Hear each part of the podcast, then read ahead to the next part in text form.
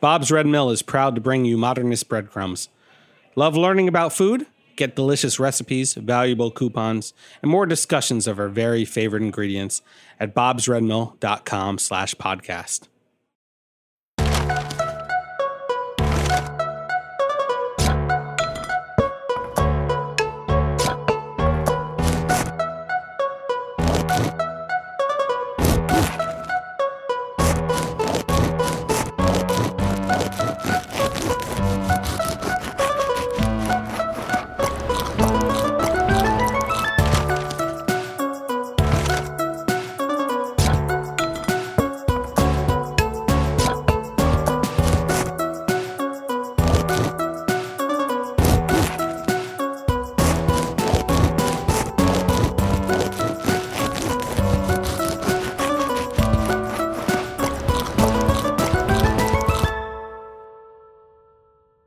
There's no smell in the world of food equal to the perfume of baking bread, and few greater pleasures in eating than sitting down with a slice of freshly baked bread, good butter, and a cup of tea or coffee.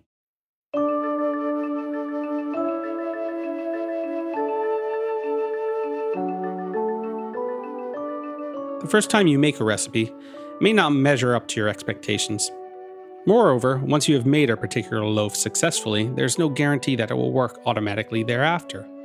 Many factors determine the quality of a loaf of bread the weather, the humidity, the temperature, the flour, the yeast, the balance of liquid to dry ingredients, maybe even the temperament or chemistry of the person making it. Therefore, bread making is something of a gamble. But it is interesting to see a loaf come out slightly different each time, although it is basically the same bread. Despite the uncertainty of the results, you can do practically anything with dough if you know what you're doing and get a good loaf. For example, you can put dough in the refrigerator in the middle of a rising to slow the process, or you can speed up the second rising by placing the pan over a kettle of boiling, steaming water. I know one person who likes to let the bread over bake in order to get a thick, crunchy crust.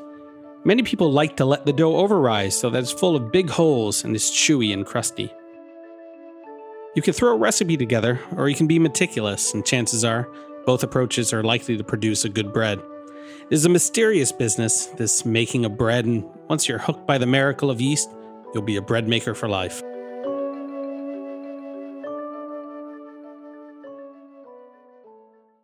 What you just heard was a reading that I had during my wedding, right before the vows, an excerpt from James Beard on bread. And I think it explains not just a recipe for bread, but a recipe for life. I'm Michael Harlan Turkell, and this is Modernist Breadcrumbs.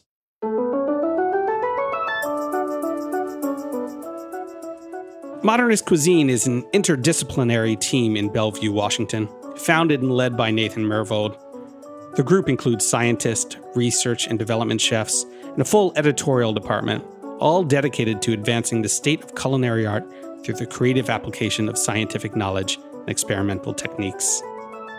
A state of the art research kitchen and laboratory is the backbone of modernist cuisine, stocked with a centrifuge, rotary evaporator, freeze dryer, pizza oven, laser cutter, autoclave, even a soft serve machine.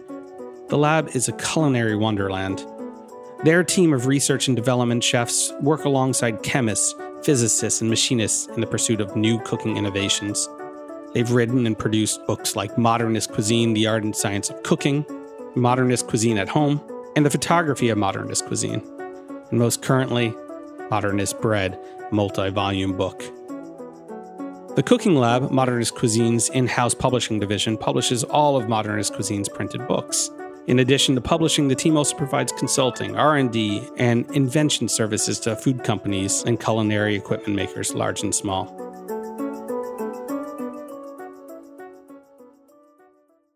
On December 10th, 2013, episode 170 of The Food Scene, I had Nathan Myhrvold on. We wanted to show people a vision of food they had not seen before. Nathan, he's always been ambitious, cooking his family a full Thanksgiving meal at age 9. He graduated high school at 14, had two master's degrees and a PhD in theoretical and mathematical physics at 23 from Princeton, and did postdoctoral cosmology work at the University of Cambridge with Stephen Hawking for more than a brief history of time. But there was something about cooking that stuck with him.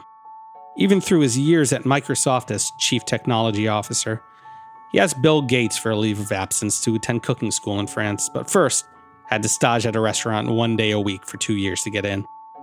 So he did that, and he kept cooking. And he kept questioning why we cook the way we do. The cooking lab was then founded, a place where he could experiment with new techniques, equipment, and ideas. And there he wrote a book called Modernist Cuisine, that five volume, 2,000 plus page, 40 pound tome. But all of this knowledge just piqued more interest and made Nathan ask, why not? That's where we are today. Of all that we understand in the ever expanding universe, we are still a society of convention when it comes to food. Nathan thinks there's much more to explore. I think Nathan Myhrvold is one of the well, he's he's definitely one of the very coolest people I've ever had occasion to um, meet. By the way, this is Cynthia Nims, a food writer who has been a long-time collaborator with the Modernist Cuisine team. I love being around smart people who doesn't. I mean, I think it's fun to be around um, folks whose intelligence just makes you want to learn more and soak up more knowledge. And he's clearly had a long time passion for food himself. Obviously, had another job. He had some other, you know, his work life was not necessarily um, directed towards food, but it was such a huge passion for him that he wanted to go to La Varenne Cooking School, where I had been a student, um, and he wanted to participate in a program that was geared towards professional chefs chefs. It was so it was expecting a higher level of um, expertise and experience coming in. And when Anne Willan got this application from this fellow in you know the Seattle area who had no kitchen background but wanted to go to the professional program, she was like, uh, "Cynthia, you live near this guy. Can you go meet with him and like suss out his interest in why?" he wants to do this and you know do you you know help me understand if he really would fit into a professional program so I went to his office and I met with him and we just chatted about food and you know I didn't at the time I didn't I mean I knew him from I knew him from um, just maybe the news now and again, but I didn't know much about um, his background and love of food. So that was very, very interesting. And I'm like, and he'll be fine. He'll be good. Ever since, Nathan has been seeking explanations in the food world. Modernist cuisine uh, was written because I wanted to really explore and understand the science inspired techniques of a generation of chefs that had been working in pushing the boundaries of cuisine forward. So people like Ferran Adrià uh, or uh, Heston Blumenthal. Uh, people who'd been inspired by the books of Harold McGee, which said, hey, science really has something to this, or the books of Hervé This, um, a French uh, writer on the topic. And so there was arguably a modernist movement.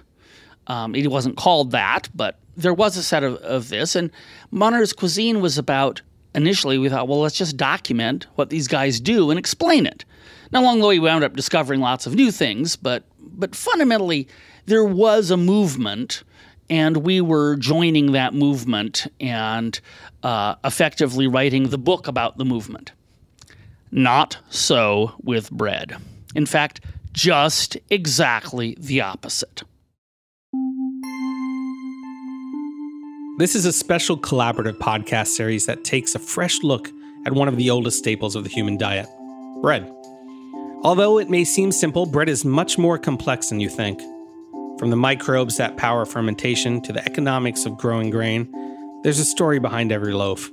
Each episode will reveal those stories and more, beginning with bread's surprising and often complicated past from the perspective of people who are passionate about bread and shaping its future. Two of these voices come from the Modernist Bread co authors Nathan Myhrvold and head chef Francisco Migoya, who you'll meet shortly. They will share insights from this massive five volume, 2,642 page book, the culmination of over four years of nonstop research, photography, experiments, writing, and baking. They're joined by top bakers and bread experts from around the world, many of which we interviewed here at Heritage Radio Network. Whether you love making bread or simply eating it, this show is sure to feed your curiosity and hunger for a truly great loaf. the first thing I had to do was make sure he didn't throw my pre ferments away. Remember my buckets? He used to make fun of me, all my buckets all over the walk in. And that was Christina Peterson Migoya, a bread baker in her own right. who met her husband Francisco when she was working at Bouchon Bakery in Napa, California, Thomas Keller's much lauded bakery. Francisco came there as their pastry chef. A lot of the loaves that we did went towards that experimentation and to determining, you know, what direction we were going. And they weren't always absolute, um, but for the most part, we were able to get some really great answers. Francisco is now head chef of Modernist Cuisine and co author of Modernist Bread. He started cooking in his hometown of Mexico City, where he was surrounded by the cultures of his parents Italian American and Spanish. He went to art school, planning to study painting, drawing, and sculpture, but ended up working in a hotel restaurant at age 16. He quickly realized that the kitchen was where he belonged. To talk more about numbers, we did 1,500 experiments. 1,500 experiments. That's in the context of three years working on a project, 1,500 experiments. That's 500 experiments a year. If you have 365 days, and you know, we're not working every day of the week. So a lot of these experiments were overlapping. A lot of these experiments were happening simultaneously. So the idea was I have um, well, we used to have four uh, R and D chefs. Now we have uh, three, but everybody had their set of experiments that they were working on in coordination with our food scientists. So there was oftentimes where we would probably having ten experiments happening at the same time. Um, so that we could get to all of these things. And, you know, some were duds, but that's that just happens. You know, if you have ten duds, you probably have one awesome result, and it's worth it. I mean, I think it's worth it from that regard, and that's you. But you learn from those duds as well. So, what we try to do in the book is two things. One is to try to communicate, well, here is what we think, and generally by extension, most folks think, done would be for this particular loaf. And we'd like to tell you enough that you could replicate that at home, even if you've never tasted that particular bread and you don't really know what it's supposed to be like. We, we'd like to give you as much information as possible so you could learn it.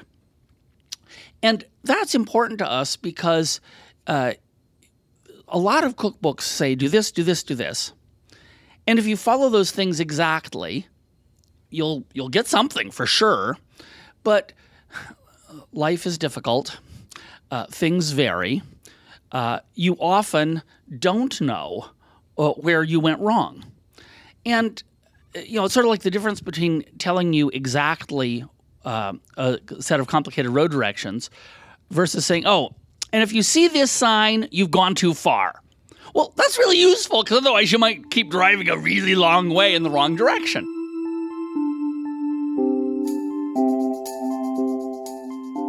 We're broadcasting from Heritage Radio Network studio, housed in two stevedore shipping containers behind Roberta's Pizza in Bushwick, Brooklyn. HRN is a nonprofit, member supported, food focused radio station with a mission to create a more equitable, sustainable, and delicious world. You can listen to any of our 35 plus weekly shows live at heritageradionetwork.org or our podcasts on demand.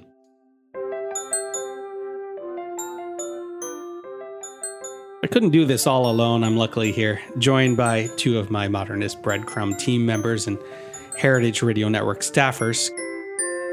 Hi, I'm Connor O'Donovan. Hi, I'm Jordan Warner. Let's talk about your bread memories and you know your, your first taste of a freshly baked loaf. Do, do you remember those days? I don't remember the taste, but I remember the smell.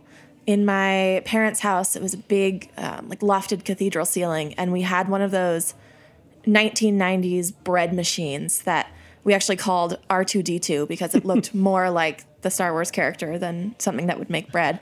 And it would make these weirdly shaped, like square loaves that seemed like they were taller than any other loaf of bread I'd ever seen.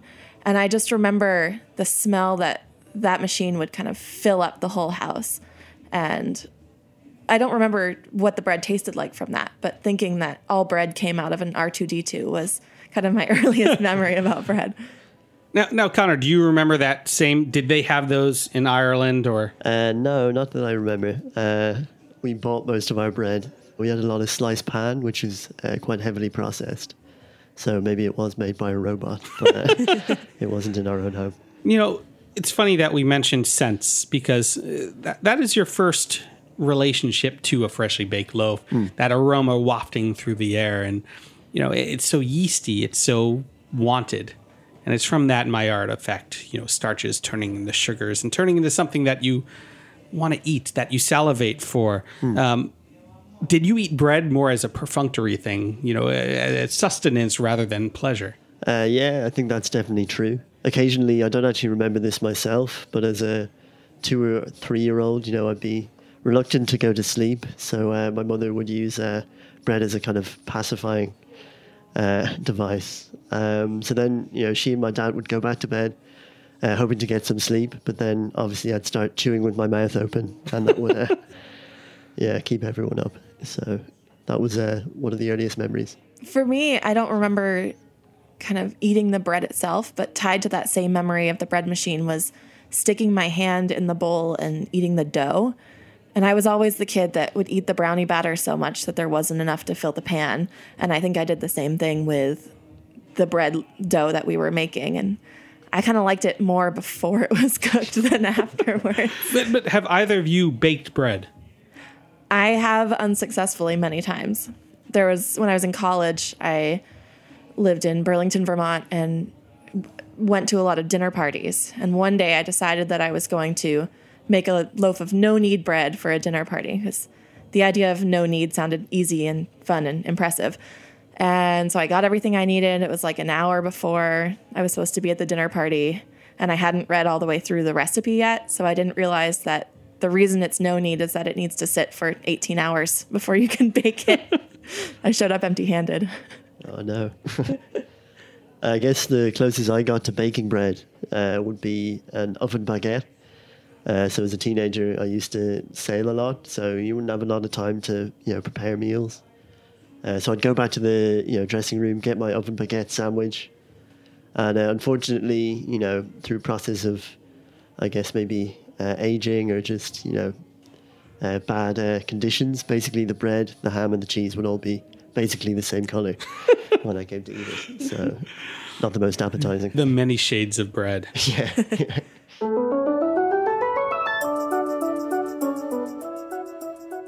So we're going to have eight episodes. The first one, all about history, pre ferment. Episode two is all about grains and flours, the great civilizations of grain.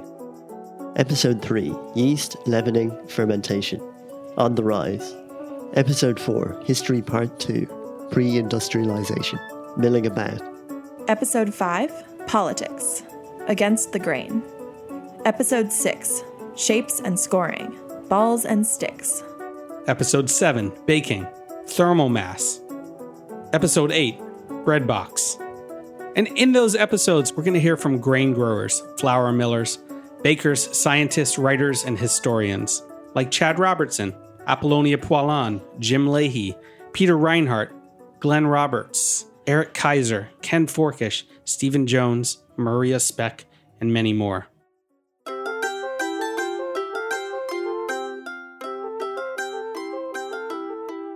Now that we've taken care of introductions, we're ready to sift through the world of bread. And just like with any loaf, we need to start at the beginning. Well, if you start with the history of bread, the natural question is okay, what was the first bread? And for many, many, many years, people thought that bread uh, must have dated from the time of large scale grain agriculture. Uh, that would put it about 10 or 12,000 years ago. Uh, a classic book on the history of bread uh, from uh, many years ago was called 6,000 Years of Bread. Well, over time, we found that agriculture started a little sooner than we'd thought, so that went from 6,000 to 12,000. But then, a, uh, researcher uh, from Edmonton, Canada, was excavating a cave in Mozambique. And he finds pounding stones that were clearly used to pound grain into flour. Now, we know they were used for this because when you look at them with a microscope, they still had the grain embedded in them. And they were well worn, they'd been used a lot. So, someone was making flour. And when they did the careful dating of this, it turns out it's 100,000 years old. So, why was somebody making flour? And the first th- thing that comes in is you say, well, okay, if grain agriculture started 10 or 12,000 years ago, what the hell were they grinding? Well, the answer is they were grinding wild grains. And it makes sense that any food that um, that we'd eventually cultivate, you'd eat wild first. Otherwise, why would you bother cultivating it? You weren't out there cultivating random things. Uh, and uh, this particular grain is wild sorghum. Uh, sorghum is a grain that's native to Africa, and it's still grown today. In fact, in many parts of Africa, they make a bread out of sorghum today, and uh, the the most uh, the simplest of these is a sorghum-based injera. If you were to look at a map of the world and replace a country's flag with their national flatbreads, you'd see similarities across all cultures. From pizza to pita, it all begins with the indigenous grain, the germination of something bigger, broader, and globally grasped. Wheat very likely originated from wild grasses that are native to parts of Turkey. And oh my God, did uh, the grains that they developed there, which is primarily barley and wheat, those became enormously successful and are still the most successful grains uh, sort of to this day. Uh, entire civilizations got built on this. The barley was the foundation of the um, uh, Babylonian civilization. Uh, wheat, primarily, but also some other grains, uh, of the Egyptians. In East Asia, uh, rice was the grain that they developed. In Mesoamerica, uh, Central and Me- uh, America and Mexico, it was corn. Uh, in South America, they had some grain like things. Technically, they're not grains because they're not grasses quinoa and amaranth, uh, which have become uh, popular m- most recently. It's in these vast varieties that each minuscule granule of grain holds a greater significance than its size. It's a story rarely considered, almost too common, yet widespread, and should be as revered as our beloved breads.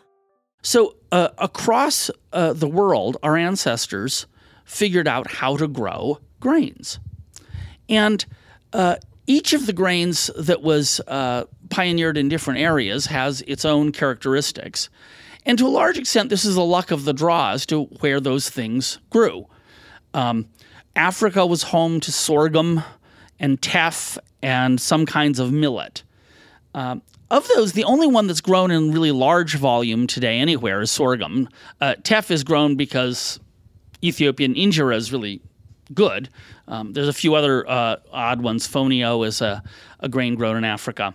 But uh, those grains uh, generally were relatively limited compared to the grains that were grown uh, and, and, figured out elsewhere. The, the Fertile Crescent area uh, uh, and over into Turkey, what's today Iraq and uh, Kurdistan. So in, uh, in South America, quinoa and amaranth uh, were grain like things. I say grain like because technically they. Um, they're not uh, the seeds of grasses or the seeds of other kinds of plants.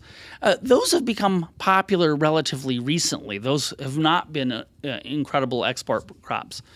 Um, probably the single most successful crop on earth uh, from a grain perspective is uh, corn. And corn is an amazing story of taking a grass called teosinte, which looks nothing like corn, and lots of genetic engineering, but not genetic engineering by modern techniques. I mean, genetic engineering by selective breeding, but a lot of it transformed it from this grass that had a few pathetic little seeds into this powerhouse of the civilizations of the New World, uh, uh, all across uh, the southern and southwestern part of the United States and Mexico and down into Central America, uh, corn was king. And corn is also today the biggest staple crop in Africa um, because it's such a great grain. Uh, of course, Asia had its grains, millet, but the big story was rice. Uh, rice, another very complicated thing to learn uh, how to uh, grow. It's got very, very difficult uh, life cycle. You have to flood it sometimes, it needs lots of water, but not at other times. From Turkey to Tuscany, the terrain may differ, but the innate quality of grain is essentially the same. Simultaneously, societies all over the world were looking to decode the power of grain, grinding it down to a usable form, creating man made mills to break down this kernel of truth. The great thing about grain is it forms a dry, hard little package quite naturally, which can keep for years.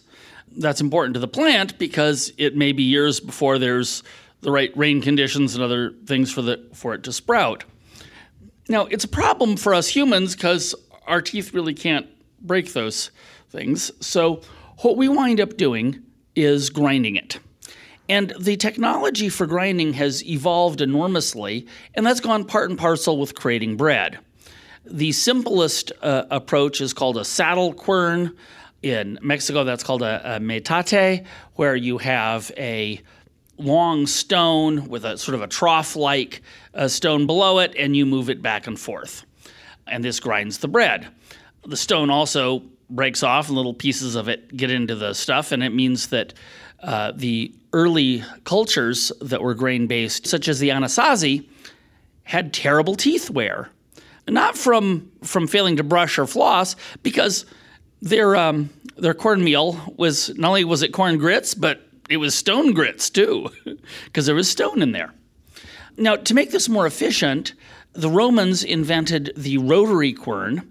In the rotary quern, you have a cone shaped stone then on top of that, you've got a cap which also fits the cone. You can put grain down the middle and it will feed in, and then you rotate that. And as you rotate it, it grinds the grain. The great thing about the rotary motion is you could then have, for example, a donkey hitched to it walking in a circle. Not a terribly exciting thing for the donkey, but boy, it made a lot of flour. The next step up was to have two millstones that were uh, mounted close together, big flat round stones that would uh, rotate. And there, the rotation started being provided by water. The Romans had water driven mills, as did people all the way up into the 19th century. So the, the notion of, of catching water uh, or finding a place where water is falling or going through a height difference allowed you to then make a water wheel that had a bunch of paddles so that the motion and the falling of the water would mo- turn it. And then those could turn this big wheel. Uh, well, this was a fundamental fixture in almost every Western society for several thousand years. Bread's origin story gets a rise out of many of our experts. Jim Chevallier, a food historian, has a different take. In fact, I was just thinking of this yesterday because a very common question is where did bread come from? And it basically it's an unanswerable question, but there are two different paths that you can follow. And one is, you know, you go back through the genealogy of Western civilization, which is from the Romans back to the Greeks to the Egyptians, the Mesopotamians, and starting pretty much with Sumeria, uh, where, for instance, you have the first flood narrative and lots of things that go on to uh, other cultures afterwards and they made beer. And one theory is that in making beer and working with all this, um, you know, cooked cooked grain, they simply realized you could harden it, you would end up with bread. Now that's fairly theoretical, but fact is, some of the earliest bread we know is from Sumeria. In the lineage of Western culture, which ultimately is what has produced the, the most of the bread we know today. Meanwhile, separately in the Neolithic area, uh, they found these lake dwellings in Switzerland. And I can't remember the exact, I don't know if it was 3000 BC, or, but it was thousands of years uh, before Christ, anyway, or before the Common Era, if you prefer. And you have what's basically gruel on a hot rock. You just take gruel and heat it, and you get this messy thing that's coherent. My guess is that uh, on that side, bread was just invented because somebody realized you could, you know, first people realized you could eat grains by cooking them in water.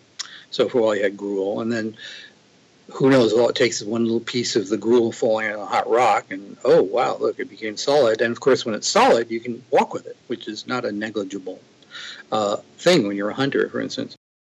Hunter, gatherer, baker, humankind had fire and a burning desire to bake. Anyway, regardless of whether it's leavened or not, is almost certainly true that the first way that bread was baked was to put it on a rock. Rocks are readily available. They withstand the heat. They hold the heat. Um, and if you put your batter or your dough or whatever it is on a rock, by God, it'll cook. Um, in fact, uh, we decided we would try to make the first bread as a recreation. And so we uh, went and got some really nice round rocks and we built a big fire and we, we did all this for a photo shoot so we could have a photo of the first bread, right? We forgot to grease the rock. I'm thinking, oh shit. If this first set of shots does not work, we're going to have to it'll take forever for us to scrub this thing. We'll have to go heat another rock up because clearly we'll never scrape the uh, our sort of proto sorghum injera off of the rock. Totally wrong. It turns out as the thing baked, it peeled right off the rock. It was naturally no stick, which really confused me because although this was a smooth ish rock, it wasn't totally smooth. I'm thinking, how could this possibly happen? But it turns out it peeled off really naturally. So I, I think it's very likely the case that flatbreads were the first breads. We can all agree that bread rocks, but the inefficiency of its earliest cooking methods needed innovation to subsist. Without the advent of modern ovens, we'd have little distinction of crust to crumb. Valuing the expenditure of heat and gaining an awareness of how thermal mass works led our passion for baking burn long and bright. But somebody figured out it would use a lot less um, wood if you would build uh, an oven. And the first ovens were likely uh, extensions of the uh, covering it with a pot. Uh, there are uh, a lot of ancient Greek um, uh, artifacts that show these terracotta ovens that uh, were, were basically like a really large pot. But that wouldn't be good enough for firing pottery, and it wouldn't be good enough for um, melting metals. So people started building kilns, and somebody must have figured out that these kilns actually were pretty damn efficient for baking bread. But that led to one of the great schisms in the history of bread because there arose two different ideas of how you would uh, bake bread in an oven. One set of people said, right, we will bake our bread on the floor of the oven. If we had heated the oven by putting wood in there, that means we'd have to like move the ashes to one side and we'd bake on the floor. Uh, European breads are baked on the floor. Um, the uh, pita bread and other uh, breads around the Mediterranean that are like pita they're baked on the floor. Somebody, probably in India or uh, uh, or Central Asia, had a great idea. They said, "Let's break bake bread on the ceiling of our ovens." Now, that actually makes for a simpler oven. Uh, a very simple tandoor oven is basically a pot that you put um, uh, stuff down the uh, fuel down the bottom of, uh, when when people developed metal skewers, they could then put your tandoori chicken was just put in there with the one end of the metal skewer sitting on the floor of the oven in the fire, and the food would be positioned accordingly.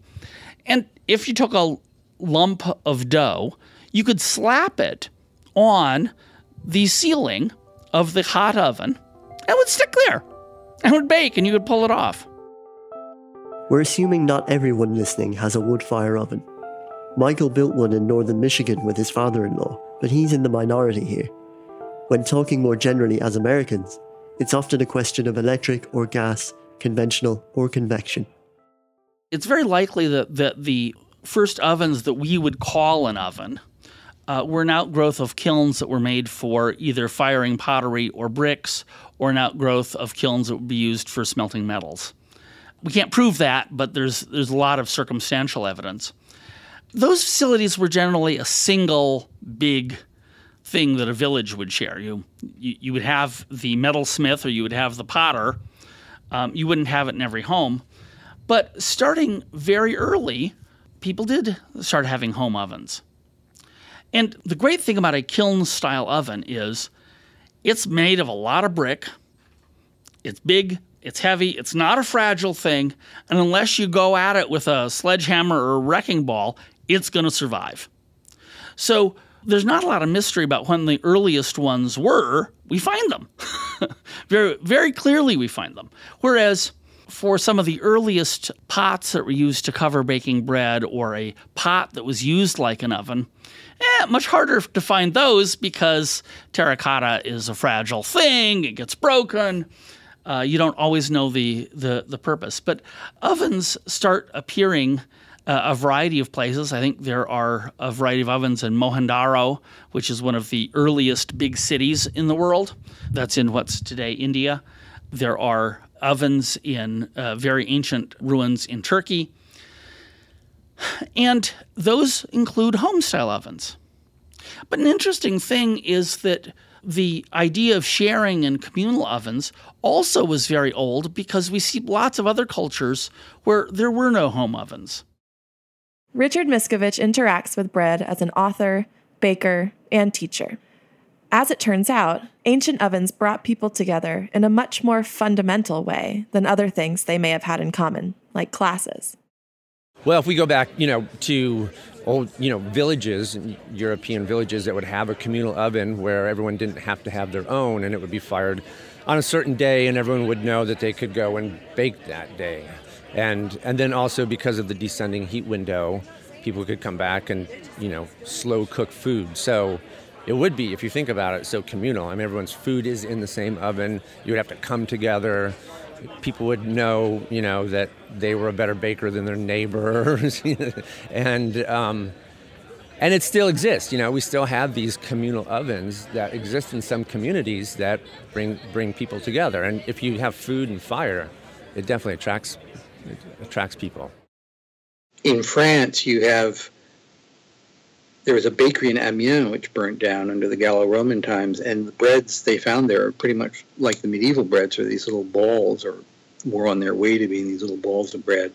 Which, if you look, there's a very famous um, tomb in Rome of a baker, and it shows the bread making process, and you see the balls there, and it's very much like the um, the breads that you see in medieval images.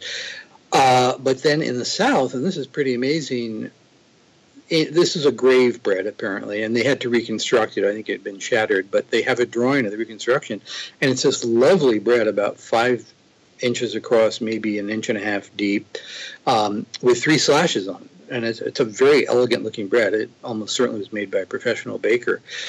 So we actually have breads and rather varied breads uh, from Gaul as we as, as, we do from several other cultures. So once you start um, professionalizing bread. Uh, and once bread becomes a, a vital thing to the uh, society, it, it, also became the first regulated food. Uh, so, very early on, uh, you see both bakeries as centralized features in cities and in societies. You see uh, granaries where the grain is stored, the same thing. Milling um, uh, grain into flour was centralized. And there started to be laws. And the laws came about because, of course, a very, very human thing to do is to cheat. And uh, Ro- the Romans had a set of laws that would regulate what a loaf of bread, the size of it, the cost of it, and various other uh, aspects, uh, what you could put in it. Uh, and that was because people would adulterate bread with straw, with sawdust, with chalk, with almost anything you can imagine someone has used to adulterate bread at some point in time. Before we hear how bread rose to its current stature, we're going to take a quick break. Here's a word from our sponsors. Bob's Red Mill is the presenting sponsor of Modernist Breadcrumbs. I recently had the pleasure of meeting Bob and touring around the Bob's Red Mill facility in Portland, Oregon. During that visit, I asked Bob about the history of Bob's Red Mill. Here's what he had to say. Well, there's a book behind you, Michael. It says John Goffey's Mill. Why don't you look around behind you there and look at it? See it standing there? Well, it's always there because it's a memory of one day in Redding, California, where I was living at the time and running a Penney's Auto Center. I walked into the local library, a place that I spent a lot of time because I love to read. And that book was laying on one of the library tables John Goffey's Mill by George Woodbury. And I picked it up and looked at it and could see right away that it was a story of George Woodbury, who inherited John Goffey's Mill in Bedford, New Hampshire. What he learned more than anything that he expresses is that the public would beat a path to his door for those whole grains. And it was true back in the 50s when this book was written. I read it and then I thought, you know what? If I could find me some millstones, they might do the same to me, beat a pathway to my door. And Michael, that's what the public has done. And here we are. To learn more about Bob's Red Mill's extensive line of whole grain products, as well as grab some delicious recipes and great coupon offers, head to bobsredmill.com slash podcast. Bob's Red Mill, believer in whole grain foods for every meal of the day. William Rubel is a James Beard Award winning specialist in traditional cooking, on which he has written several books. He's going to take us back even further in time, then forward again, to show us the link between bread and cash. So the Egyptians paid their workers in bread 2000 BC, 2500 BC. So that so we're talking 4000 years ago. the recipe had to be standardized or you couldn't pay somebody in bread. You'd have a job, you worked, and you got so much, you got a ration for so much bread or so much beer. And the ration specified the density of the beer, because if you, if you have, say, uh, 50 grams of hops for a liter, I mean, 50 grams of barley for a liter of water, that's a, that'll be a beer of one um, alcohol content. And if you have 50 grams, if you then of course it's going to be a stronger beer, you know, heavy beer, lighter beer, more calories, fewer calories. So this was standardized for beer, it was also standardized for bread. They measured exactly and precisely. Europe has had very, very stringent bread laws from at least the Middle Ages. In the British, it was called the Assize for Bread. It specified how much a loaf cost, how much it would weigh, and they they actually did test bakings to make sure that when you baked a real loaf, that that that it would fit into the government table. So bakers have always weighed. It's a complete. It's one of these modern myths that there was no world until today. So. Um, there are very precise. The French really got into this encyclopedia trip in the last quarter of the 18th century. So there actually are some very precise French bread recipes in encyclopedias from that period.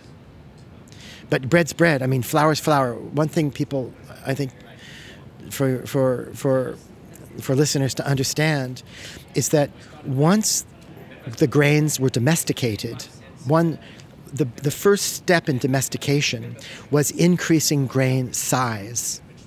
But once the grain size was increased to the point that it made it profitable to farm it, which occurred like 10,000 years ago, the grain sizes have really not changed. But how does the past taste today? Are we even eating the same breads as our ancestors? Or even enjoying it in the same ways?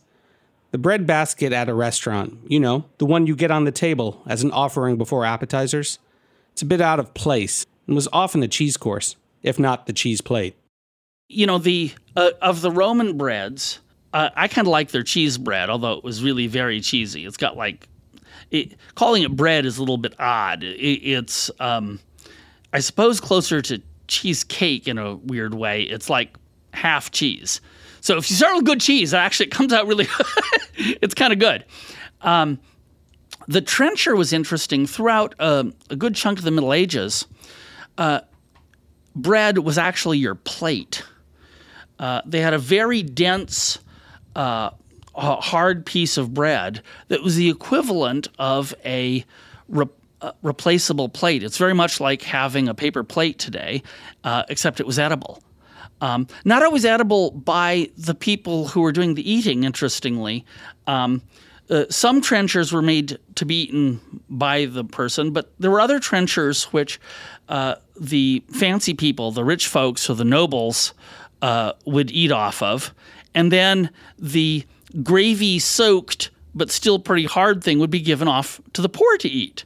So that way you got uh, at least some of the sauce of the meat and the other uh, spices, the other fancy stuff that the rich guys got. Uh, so trenchers are kind of cool. I, I wouldn't. It, it's cool in historical context and it's fun to to do it.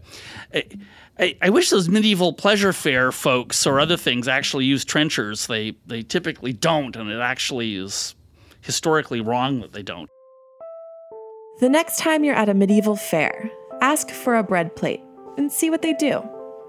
Aiming for historical accuracy is an arduous task. The shelf life of bread isn't that long. So, how do we know what these breads looked or tasted like? Preservation, of course, in the form of an erupting volcano.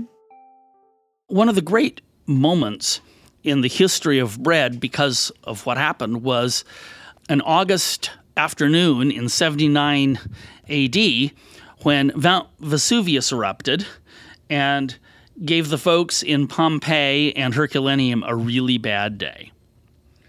And the thing was awesome about that is it preserved bakeries, it preserved loaves of bread, it preserved all kinds of things, and a huge amount of our bread of ancient Rome is based on what was discovered empirically at Pompeii and Herculaneum. Amusingly, one of the other great sources for bread was a Roman historian, intellectual, general, he had a lot of hats, named Pliny the Elder. And Pliny wrote extensively about natural history and science. And he was called Pliny the Elder because he actually was well in his 70s when he died. How? He saw Vesuvius erupting, sailed his boat across the Bay of Naples, and went to investigate and was overcome by fumes. Anyway, Pompeii bread is literally the loaves of bread exist, the ovens exist, and most intriguing of all, there are some Roman frescoes of bread that exist. Though illustrated, bread recipes weren't recorded until eras after. They were intangibly imparted through touch, sight, smell, and taste. Historically, and even today, m- most bakers don't write their bread recipes down. Of course, the women in the house, women made bread for the family, they never wrote their recipes down, not even once ever. Professional bakers were in guilds, they didn't have cookbooks.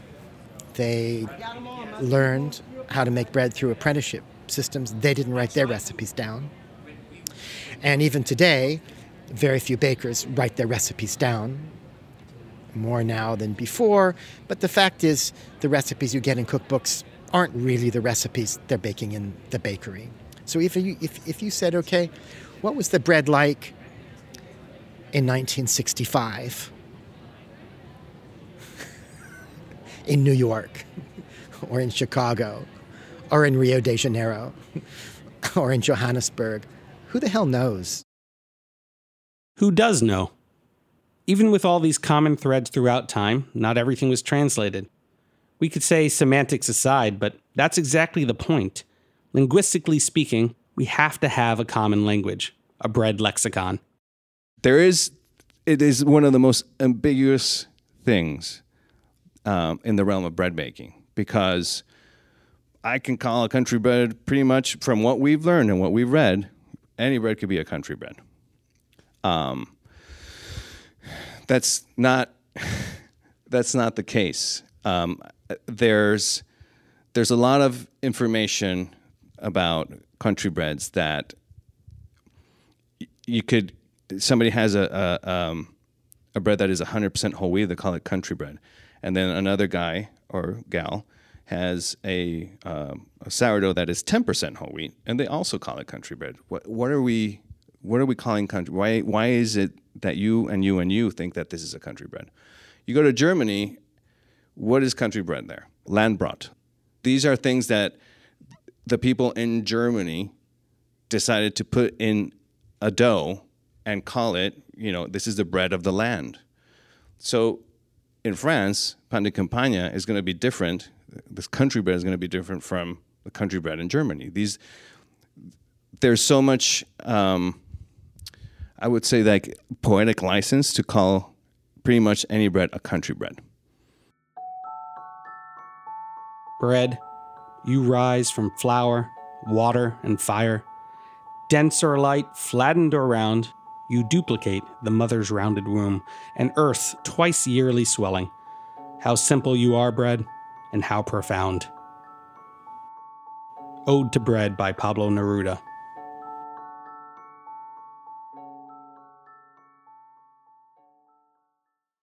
We discovered a bunch of the uh, things that people believed about bread from Pompeii were just wrong because they were like typos or they had misread some some original account from the 19th century of the first excavations, and these were uh, continually repeated over and over again.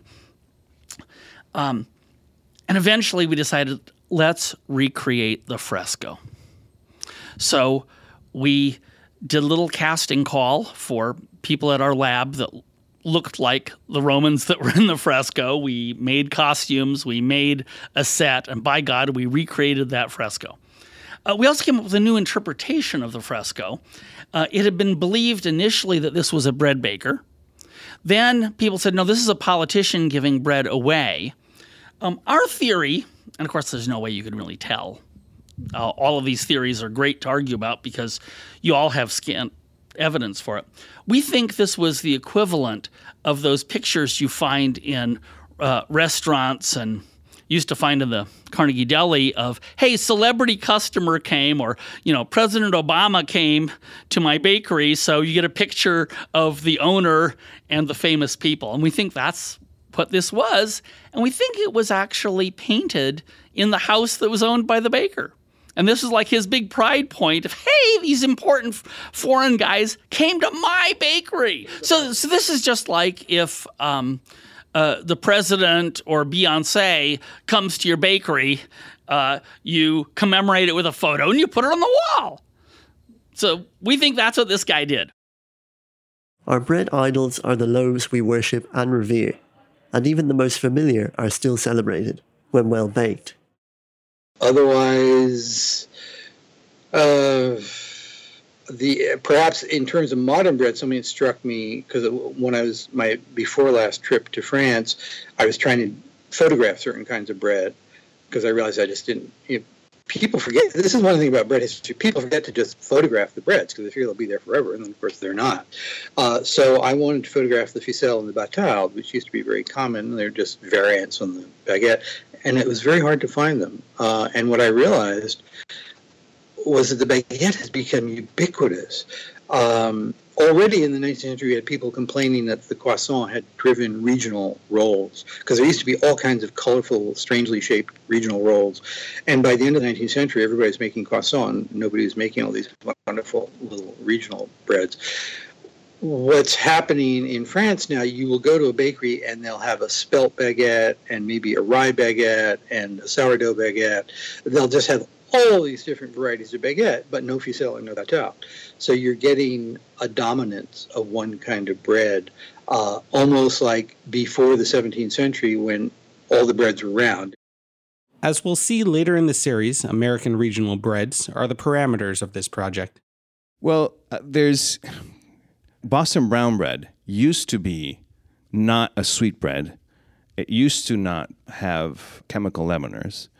It actually used to be a bread that was fermented with a levain. It's pretty dense, but it, it is, I would say, an, like a, a real American bread.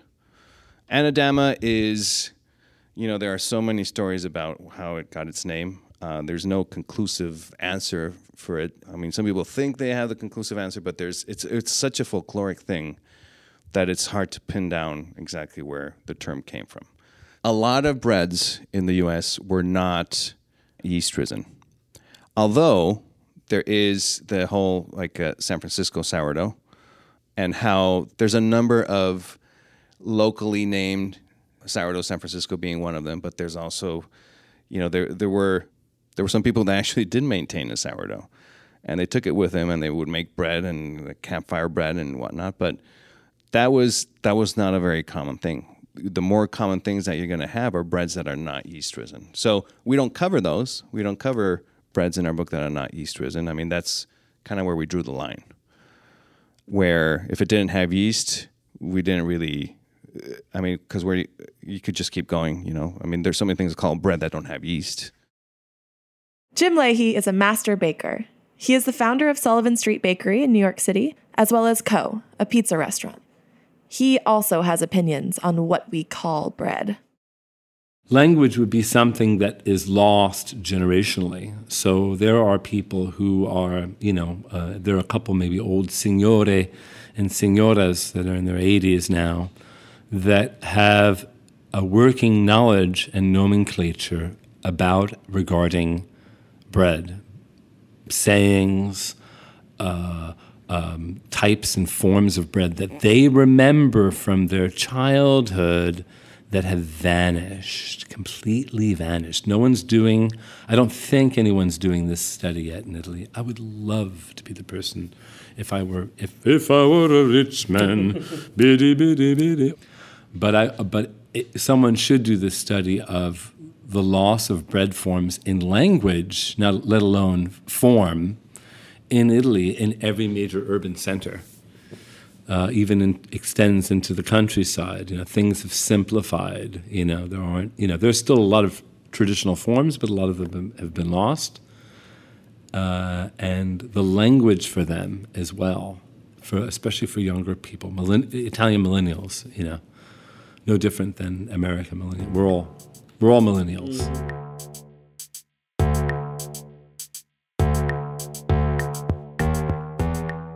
The etymology of bread is inherently within its ingredients. That's the culture we're striving to preserve grain strains, traditional milling methods, regional recipes, all of which can be improved by innovation while still artifact to the bakers that came before us. Buried in the ashes, immortalized in art, inherited through the rote motions of handling a dough and forming a loaf. With all that we've learned, we've lost a lot too. With modernist breadcrumbs, we hope to resurrect that fire within us all, to become a baker, encouraging bread in all its forms. We hope to equip each and every one of you with the knowledge and know how to feed your hungry hearts. We love bread. I know you do too. So let's break bread together.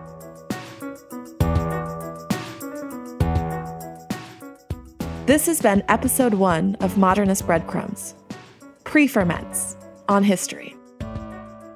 Our theme music is by Thomas Hughes and Gretchen Lowe's. Hear more on Instagram at Carol Cleveland Sings. In the next episode, we'll be talking about grain, flour, and milling under the title Grains of Civilization.